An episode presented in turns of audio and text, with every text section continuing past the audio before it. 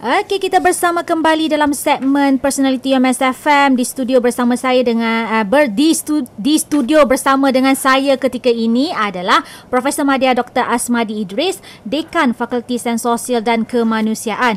Okey, untuk makluman semua, Dr. Asmadi merupakan pensyarah hubungan antarabangsa dan hari ini beliau mengupas topik isu tiada penghujung krisis tebing barat. Doktor, hmm. apa sebenarnya fungsi Security Council UN dalam persengketaan ini? Ya, terima kasih. Ini soalan ni kata senang pun tidak, susah susah pun tidak. ada juga susahnya. Oh, ada ada juga susahnya. Ha. Sebab saya kata do, uh, do, soalan Dr. Dr. Intan ni bertaraf CNN saya kata. ha? Okey, terima kasih Dr. Intan. Ya, kita memang kenal kenal sudah maklum lah. Hmm. PBB ni ada dua. Satu yang biasa Perhimpunan Agung lah, PBB yang biasanya tidak ada kuasa eksekutif lah. Mm-mm. Dia boleh mencadang, mengusulkan kan. Dan keseluruhannya 202 ahli PBB itu akan berkumpul. Tapi kita ada satu lagi tuan kuasa yang paling tertinggi. Ha, itu Majlis Keselamatan uh, ha, PBB. Mm-mm. Yang digutai oleh lima kuasa veto. Kuasa besar. Amerika Syarikat. Dulunya Soviet Union, sekarang Rusia. Rusia. China, Perancis dan Great Britain. Ha, tapi ditambah lagi sekarang ahli non non permanent, permanent tidak uh, yang tidak tetap. Tidak tetap. Uh, dan Malaysia pernah menganggotainya lah. Hmm. Okey.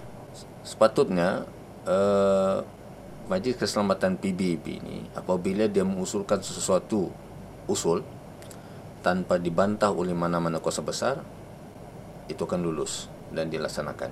Ah. Uh, tapi malangnya uh, malangnya untuk konflik Arab Israel ini atau Israel Palestin seringkali mendapat veto US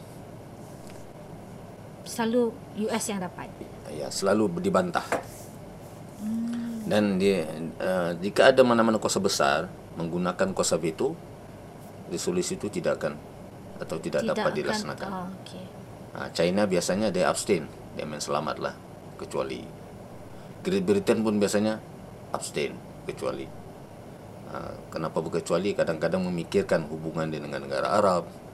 Jadi lebih baik jalan selamat saya neutral lah. Hmm, ha? okay. uh, tapi yang yang biasanya bersaing di PBB ini ialah dua kuasa besar ni lah. Okay. US dan US Rusia dengan Rusia uh, begitu juga contoh uh, krisis uh, Rusia dengan Ukraine. Kan? Uh, Rusia kuasa besar ya. Hmm. uh, walaupun seluruh uh, kuasa Eropah negara Eropah ni kecuali Eastern Europe lah bersama dengan US membantah Ukraine dan sebagainya membantah uh, Rusia menceroboh kan hmm. ataupun menguasai ini kuasa bandar-bandar di Ukraine ini tapi itu tidak akan dapat dilaksanakan sebab Rusia dia ada kuasa veto yang sama level dengan Amerika Syarikat. Jadi apabila serangan ini berlaku kan, dan kita kedengaran uh, Putin baru baru seingat semalam ya saya atau dua yang lalu uh, diusulkan supaya immediate ceasefire. Ya? Uh, gencatan senjata, senjata. terutamanya apabila uh, hospital diletupkan. Mm-mm.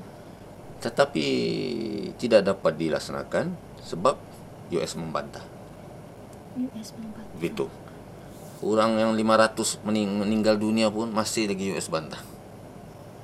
Patutnya on saja kan? On saja. sebab rakyat tidak berdosa 500 hospital tu. Betul. Tapi US begitu. Kenapa di, kenapa begitu? Sebab tidak ada ayat dia mau tambah ayat the right of Israel to defend. Pula. Ha. Kalau ada ayat tu mungkin berubah. Mhm. Tapi yang immediate ceasefire ni dia tidak kaitan dia kata dengan ayat right to defend. Kita mahu immediate ceasefire gencatan senjata. Maksudnya kan Prof, mereka tidak melihat isu ini sebagai maksudnya lah kuasa besar lah seperti Amerika hmm. Syarikat. Mereka tidak melihat isu ini sebagai isu kemanusiaan lagi kan? Ya, begitu. Maknanya dalam hal ini contoh Amerika Syarikat mm-hmm. kan dia mesti ada satu statement yang mesti maknanya menyokong Israel. Hmm. Sedangkan yang mau diselamatkan sekarang innocent people. Innocent people ya. Stop. Betul bombarding, stop attacking. Hmm. Ha, itu. Tapi pasal tidak ada ayat tu di, uh, mendapat veto. Uh, Great Britain pula uh, dia abstain. berkecuali. Ini selalulah Great Britain biasa memperkecuali sebab dia mau perlu menjaga hubungan dia dengan negara-negara especially lah. Tapi ada ayat juga dia kenapa berkecuali? Mm-hmm. Sebab tidak ada ayat the right of Israel to defend. Okey. Ha, ini juga sama. Ha, tapi Putin seperti biasa menyokong. Menyokong. Ya, China pun begitu dan sebagainya. Hmm. Tapi itulah apabila satu kuasa besar uh, apa ini mengeluarkan suaranya membantah protes, satu isu tidak akan berhasil. Hmm. Tapi bagi Amerika Syarikat, saya faham Joe Biden pendekatan dia berbeza dengan Donald Trump. Jauh berbeza. Jauh berbeza. Hmm. Joe Biden ini saya bukan untuk favor mana-mana tidak ya. Hmm. Ha, tapi Joe Biden ni pendekatan dia sebab kalau siapa mengkaji politik Amerika Syarikat, apabila Amerika Syarikat ni contohlah ditadbir oleh parti Demokrat kan dia ada dua parti Republikan atau Demokrat. Uh, era Demokrat dia akan lebih kan uh, diplomasi. Uh, Donald Trump dari Republikan tengok macam mana dia mentadbir kan. Uh, ada kelang kabut sedikit. uh, tapi kalau Demokrat dia ada dipl- dipl- apa ni diplomasi. Jadi Joe Biden ni dia saya saya nampaklah dia banyak uh, berfungsi di belakang tabir. Jadi lawatannya semalam tu sepatutnya dia berjumpa dengan Jordan uh, uh, Mesir kan dengan tersilap saya Syria di Jordan. Tapi oleh kerana hospital meletup Jordan cancel tidak mau jumpa. Egypt pun cancel tidak mau jumpa. Dengan sekarang mereka memboikot. Ah. Uh tidak bersetuju. Ha, jadi sebenarnya yang uh, cuba diusahakan Joe Biden ni ialah dia akan berunding di belakang tabir itu. Kumpulan-kumpulan yang dia boleh berunding untuk tamatkan gencatan senjata. Untuk uh, peperangan sekarang. Jadi biasanya dia akan hubungi General Assisi mm-hmm. Mesir, uh, Raja Abdullah Jordan. Jordan. Ini yang ally dia lah, sekutu mm-hmm. dia yang paling kuat dan juga Syria. Sepatutnya Syria ini dulu ialah kawan rapat Rusia. Ah. Tapi kadang-kadang dia perlukan juga orang-orang ini. Arab Saudi masuk sekali lah. Mm-hmm. Uh, tapi yang paling dia uh, Amerika ni dia yang paling rapat ialah Mesir dan juga Jordan. Uh, ini. Sebab bagi dia ini yang boleh memecahkan kebuntuan-kebuntuan yang berlaku. Mm-hmm. Uh, jadi itu intan maknanya US sentiasa akan membetul dipahamkan lebih sudah 60 kali asyik veto saja keluar dia, saja resolusi dia je bantah okay. bantah tapi benda sama dihantar orang untuk berunding berunding dan akhirnya benda itu akan lama-lama mungkin bukan tidak bukan selesai tapi dia reda reda lah hmm. okey ha. Jadi itulah maknanya pendekatan-pendekatan yang dibuat oleh Joe Biden ni pada pandang pemerhatian saya lah dia lebih kepada uh, behind the door lah. Dia tidak buat secara depan-depan. Yes. Yeah. Tapi dia akan terus menunjukkan Hamas is terrorist. Iya. Dan Hamas not supported by the Palestinians. Ya, itu naratif yang paling uh, kuat dan, mereka dan, mainkan. Dan dia akan dan saya dan saya lupa sebut uh, dia akan terus berhubung dengan Fatah. PLO. Ah. Mahmud Abbas yang bagi dia boleh berunding. Tapi ingat, Fatah sekarang ni pun lebih rapat dengan Rusia. Hmm. Dengan China. Sebab bila dia melihat Amerika ni tidak serius dalam runding damai, jadi dia dia sekarang uh, Muhammad Abbas ni mendekati Rusia pula. Untuk mencari ruang-ruang bagaimana supaya satu hari negara Palestin ini dicapai. Untuk penonton semua juga, kajian saya lama juga saya buat uh, 2008. Saya berjumpa dengan uh, kedutaan waktu itu Palestin di KL lah Kuala Lumpur mm-hmm. kan bila kita bersembang ingat di Palestin uh, di Malaysia ni kedutaan di Palestin ini patah PLO bukan Hamas eh? mm-hmm. ha, yang di Malaysia ni patah dan Malaysia memang iktiraf lah patah ha, ya dan Malaysia mengiktiraf penyelesaian dua state dua negara ni uh-huh. ha, OIC pun iktiraf Liga Arab pun iktiraf setakat ni lah mm-hmm. kalau kita bertanya kepada pemimpin PLO ni bagi dia isu Palestin bukan kemanusiaan. Hmm. It's not humanitarian issue. Isu kami dia kata ialah how to liberate Palestine. Bagaimana membebaskan Palestin. Palestin. Ya. Sebab sejak peristiwa Nakba tu apa 1948 kan. Hmm. 750 ribu dalam satu hari rakyat Palestin hilang rumah segala-galanya hilang kalau kita lihat kan di di media sosial semua hmm. tu sampai sekarang masih ada kan gambar-gambar Palestin sampai angkat tilam pun ada dan sebagainya ha, jadi dia, jadi dia kata bukan isu kemanusiaan isu liberation hmm. ini pandangan orang Palestin tapi dia menjadi isu kemanusiaan apabila orang melihat uh, lama kelamaan orang Palestin ini seperti uh, sesuatu isu yang perlu dijelmakan dalam konteks kemanusiaan hmm. supaya uh, dapat menerima simpati yang lebih besar lah hmm. dapat dibantu kan? sebab kemanusiaan ini lagi luas konsepnya ya, dan memang pun kemanusiaan kan contoh yang 2008 2009 kalau anda melihat semula kan yang peristiwa tragedi Mabi Marmara tu hmm. tragedi Mabi Marmara ialah suatu pelayaran kapal tu NGO yang daripada Turki ingin menghantar ubat-ubat makanan kan tapi diserang oleh apa ni uh, tentera Israel. Ini namanya operation operation casting lead. Dan uh, sejumlah 1500 rakyat Palestin dibunuh. Dan di sanalah menonjolnya bertambah menonjol isu-isu kemanusiaan, tema-tema kemanusiaan. Mm-hmm. Uh, jadi ini yang menyebabkan uh, ialah mereka tertekan. Sebabkan dia selalu dalam global konteks uh, mempromosi kemanusiaan. Tapi kenapa dalam isu Palestin di mana kemanusiaannya? Iya betul. Ah itu yang dia ter, dia ter, ter terdelema. Ah, ah, bukannya terdelima terdelema.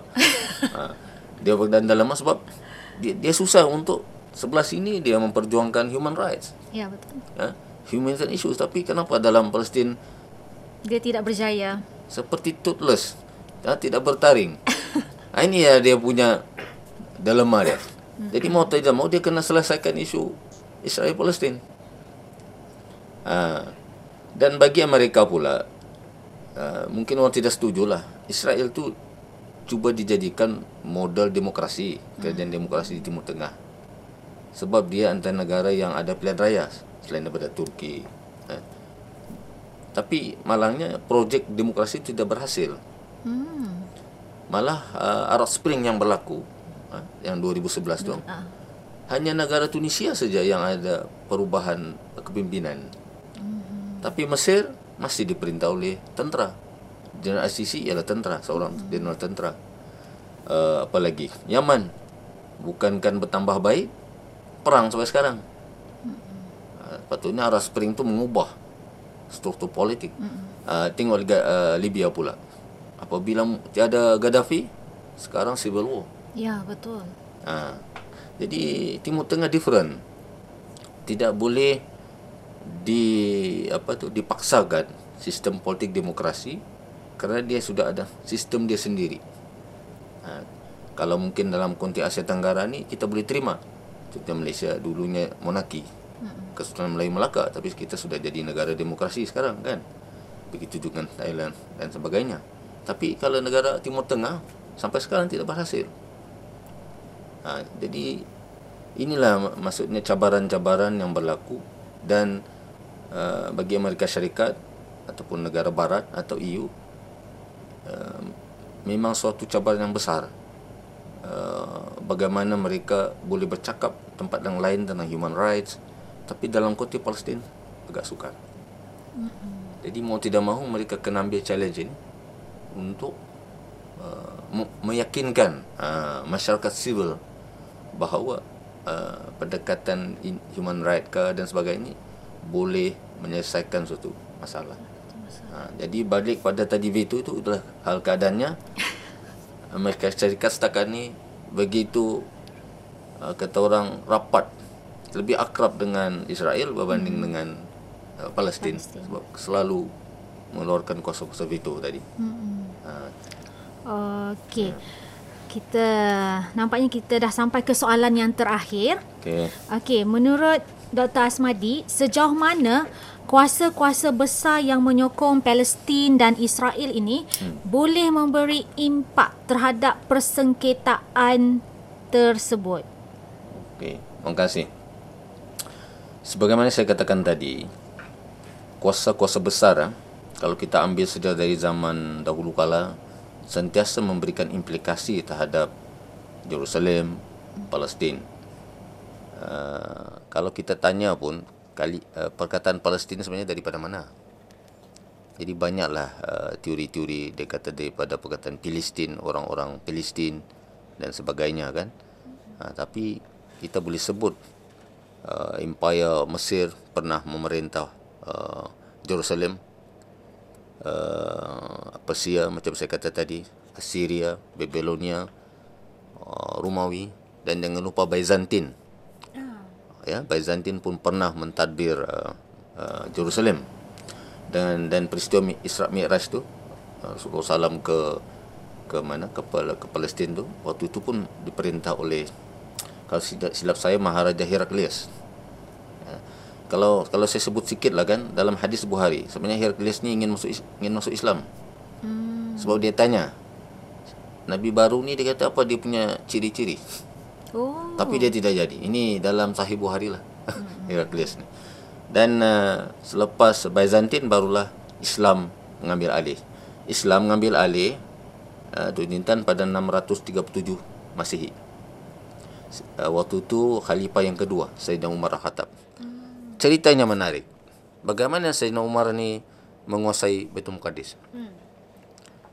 Tentera yang dihantar waktu itu ada dua. Satu yang sebelah selatan, satu sebelah utara lah. Cuma apabila tentera Islam ni menguasai uh, Jerusalem ini kita rampas dengan kuas dengan tentera ke atau tidak? Sebab ada dua tentera masuk sekali lah. Okey. Last last rupanya ini bukan di dirampas oleh tentera tapi surrender. Padri waktu itu padri Severinius nama dia menyerahkan dia kata saya saya tidak akan menyerahkan kunci Jerusalem ini kalau khalifah kamu tidak datang. Saya mau serahkan direct. So diserah diberitahu Sayyidina Umar waktu itu di Madinah Sayyidina Umar sila datang ke Jerusalem. Ini ketua apa ni penguasa ingin menyerahkan kunci sendiri. So datanglah Sayyidina Umar ni dengan apa? Dengan minta maaf kalau tersilap tersilap riwayat ini dengan menggunakan kaldai dan dibantu oleh khadamnya cuma dalam perjanjian itu kata kita kita dikata gilir-gilir. Sekejap Sayyid Umar naik kardai itu, sekejap pembantu. Tapi Puan Faria, saya sebutlah dia ada sini ya. Semasa nak masuk kota Jerusalem tu, tiba-tiba giliran Sayyid Umar di bawah, khadam di atas. Jadi khadam kata, eh mana boleh. Ini mahu berjumpa. Ini sudah penguasa Jerusalem. Ah, tuan lah naik di atas uh, kedai. Kata si Umar tidak Janji tetap janji Saya di bawah. Hmm. Oh tengok. Begitu pemimpin kan Zaman dulu. Jadi khadamlah Di atas kardai Tapi hebatnya pada si, si Severinus ni hmm. Dia tahu siapa khalifah. Oh. Dia tahu yang khalifah dia kata tu Yang memegang kardai itu Sebab apa? Dalam Dalam kajian dia lah Khalifah dia kata yang akan memegang mengambil kunci Jerusalem ini apa? Pakaian tidaklah selusuh. Dia punya kaki pun berdebu dan sebagainya. Itulah saya tahu dia kata. Sayyidina Umar yang memegang. Dan apabila diserahkan kunci ini, tengok ah, akhlak pemimpin Islam. Waktu nak sembahyang, saya tidak pasti mungkin sembahyang asar saya rasa. Padi menawarkan sembahyang di gereja yang sekarang disepuka kan? Saidina Umar tolak. Tengok dia tidak rampas. Hmm. apa tu? Respect. Akhirnya dia sembahyang di tempat yang sekarang didirikan Masjid Umar. Hmm. ha, itulah akhlak tentera-tentera Islam. Tentera Islam datang bukan mahu membunuh seperti ISIS sekarang kan? Dia akhlak dijaga. Tentera Islam sebenarnya wanita tidak dibunuh, anak tidak dibunuh, even pokok korma pun, pun tidak boleh ditebang. Ha. Dan daripada mana mereka belajar ni? Daripada Rasulullah. Apabila Rasulullah mem, apa ni? Masuk kota Mekah kan? Ha. Tidak di, di, di apa dibalaskan pun Quraisy yang yang menyiksa hari itu semua dimaafkan kecuali ada beberapa orang lah. Ha. jadi selepas Islam tu 637 disambung 1187 oleh Salahuddin Al-Ayyubi walaupun perang salib berlaku kan 1099 hinggalah uh, berakhirnya 1924 apabila Osmania ni sudah kalah dan disambung pula oleh Great Britain. Dan Great Britain lah yang mewarnai perjalanan Jerusalem tu Palestin sehingga sekarang.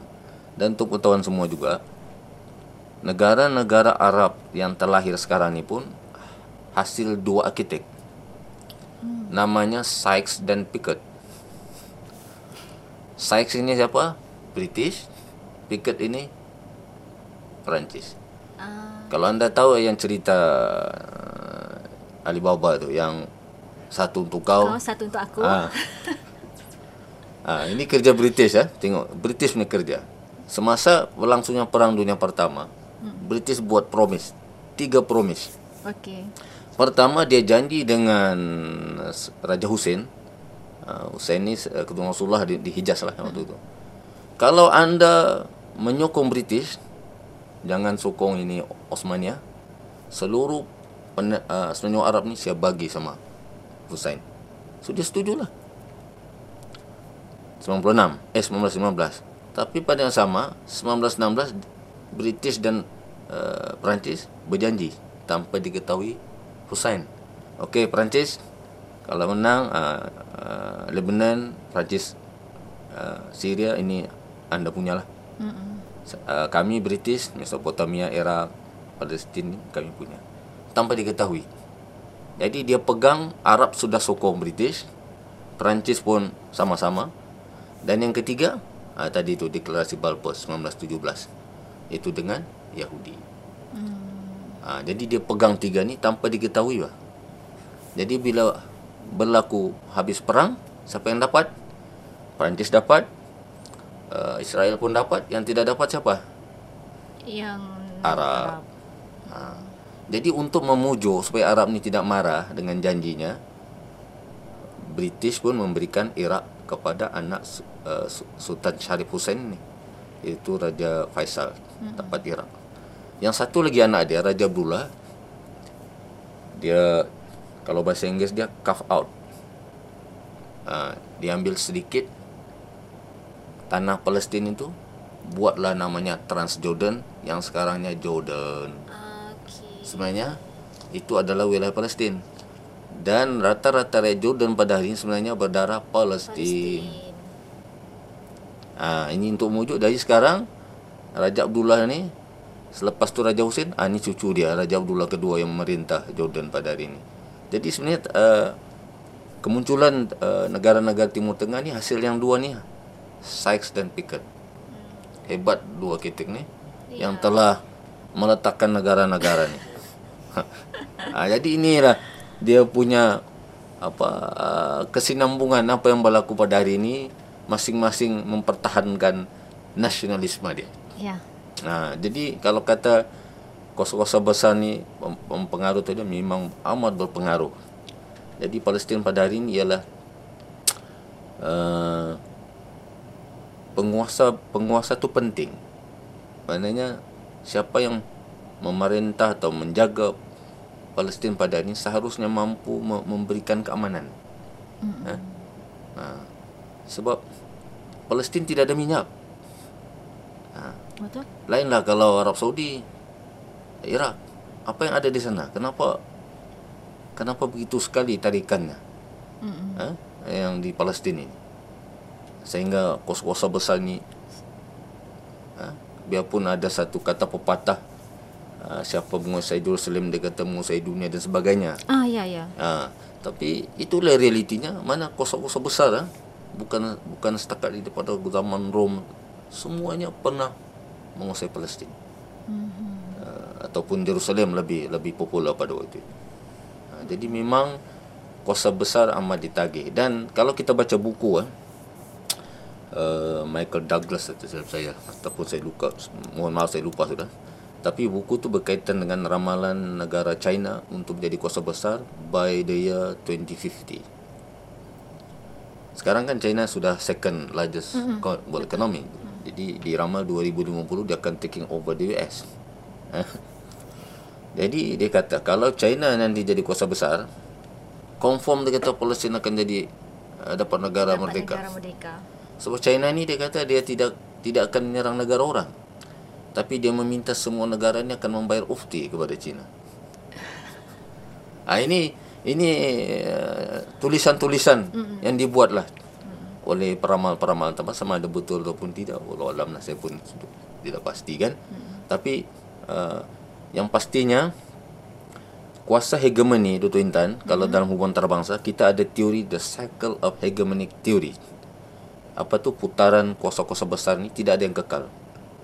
Kalau dulu kurun ke-16 17 mungkin negara Spanyol berkuasa. Mm-hmm. Sebelum tu mungkin Osmania. Mm-hmm dan uh, diikuti pula oleh uh, mungkin Belanda, British kurun ke-19 dan US. Ha, dia kata US sekarang semakin declining, kan? Mm-hmm. Ha, jadi who's next? Yeah.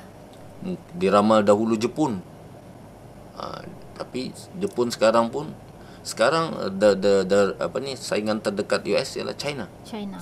Ha, jadi banyak dia punya teori tapi memang ini teori yang dianggap teori yang betul, tidak pernah membohongi. Maknanya kan kalau kita mau tahu kuasa besar ini dia bertahan lama ataupun tidak, kita kena lihat di, adakah dia sudah mencapai puncak peak. Uh. Macam US.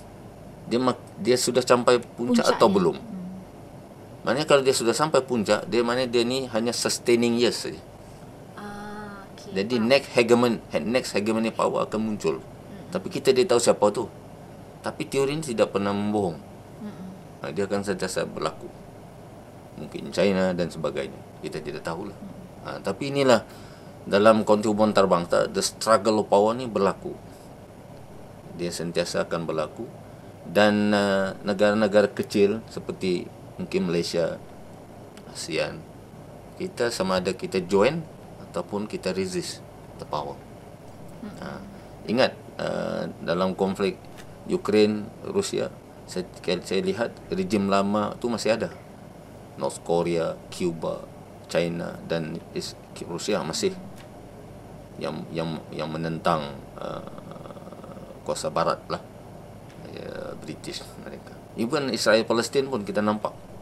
Kan? Hmm, betul. Ha, jadi dua blok ini masih ada sebenarnya masih ada ha, masing-masing dengan dia punya interest dan sebagainya ha, jadi sekali lagi kuasa besar memang mempengaruhi dan amat penting sebenarnya untuk menentukan suhu okay. suhu panas suhu sejuk. sederhana atau suhu sejuk ha, konflik Israel Palestin macam saya kata tadi kita hanya sekarang ni hanya mampu berdoa supaya mereka ini mendapat satu jalan penyelesaian lah mm-hmm. yang terbaik untuk kedua-duanya betul ya Okey, terima kasih Dr. Asmadi. Ya. Begitulah tadi perkongsian dari Profesor Madya Dr. Asmadi Idris berkenaan dengan isu tiada penghujung krisis tebing barat. Semoga apa yang disampaikan boleh menjadi iktibar dan membuka mata, telinga dan hati kita Okey.